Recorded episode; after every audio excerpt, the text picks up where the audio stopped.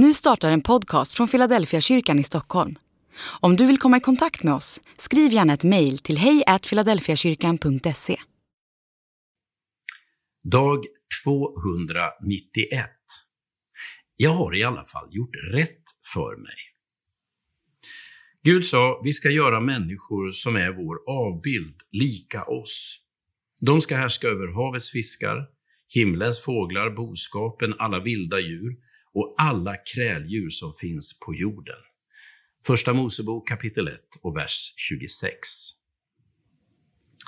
Ganska ofta brukar människor säga att man ska ha rätt till vård och omsorg efter ett långt och strävsamt arbetsliv.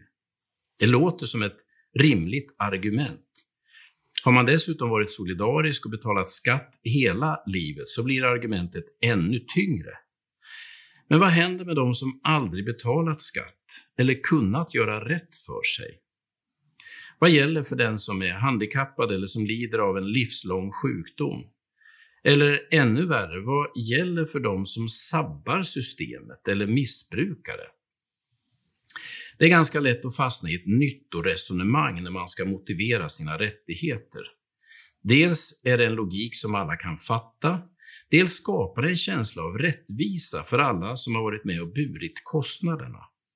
Men risken är att det smittar av sig på vårt sätt att värdera människor. Den som inte kan göra rätt för sig blir inte lika mycket värd som den som kan det. Kanske är det därför arbetslöshet är ett sånt trauma i vår tid. Den som inte har ett jobb förlorar inte bara sin försörjning utan sin, sitt värde eftersom det är förankrat i vad vi gör, inte i vilka vi är. Ett av de viktigaste bidragen från kristendomen i vår kultur är människosynen.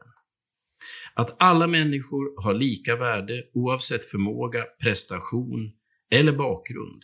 Värdet sitter inte i vad man gör, utan vem man är.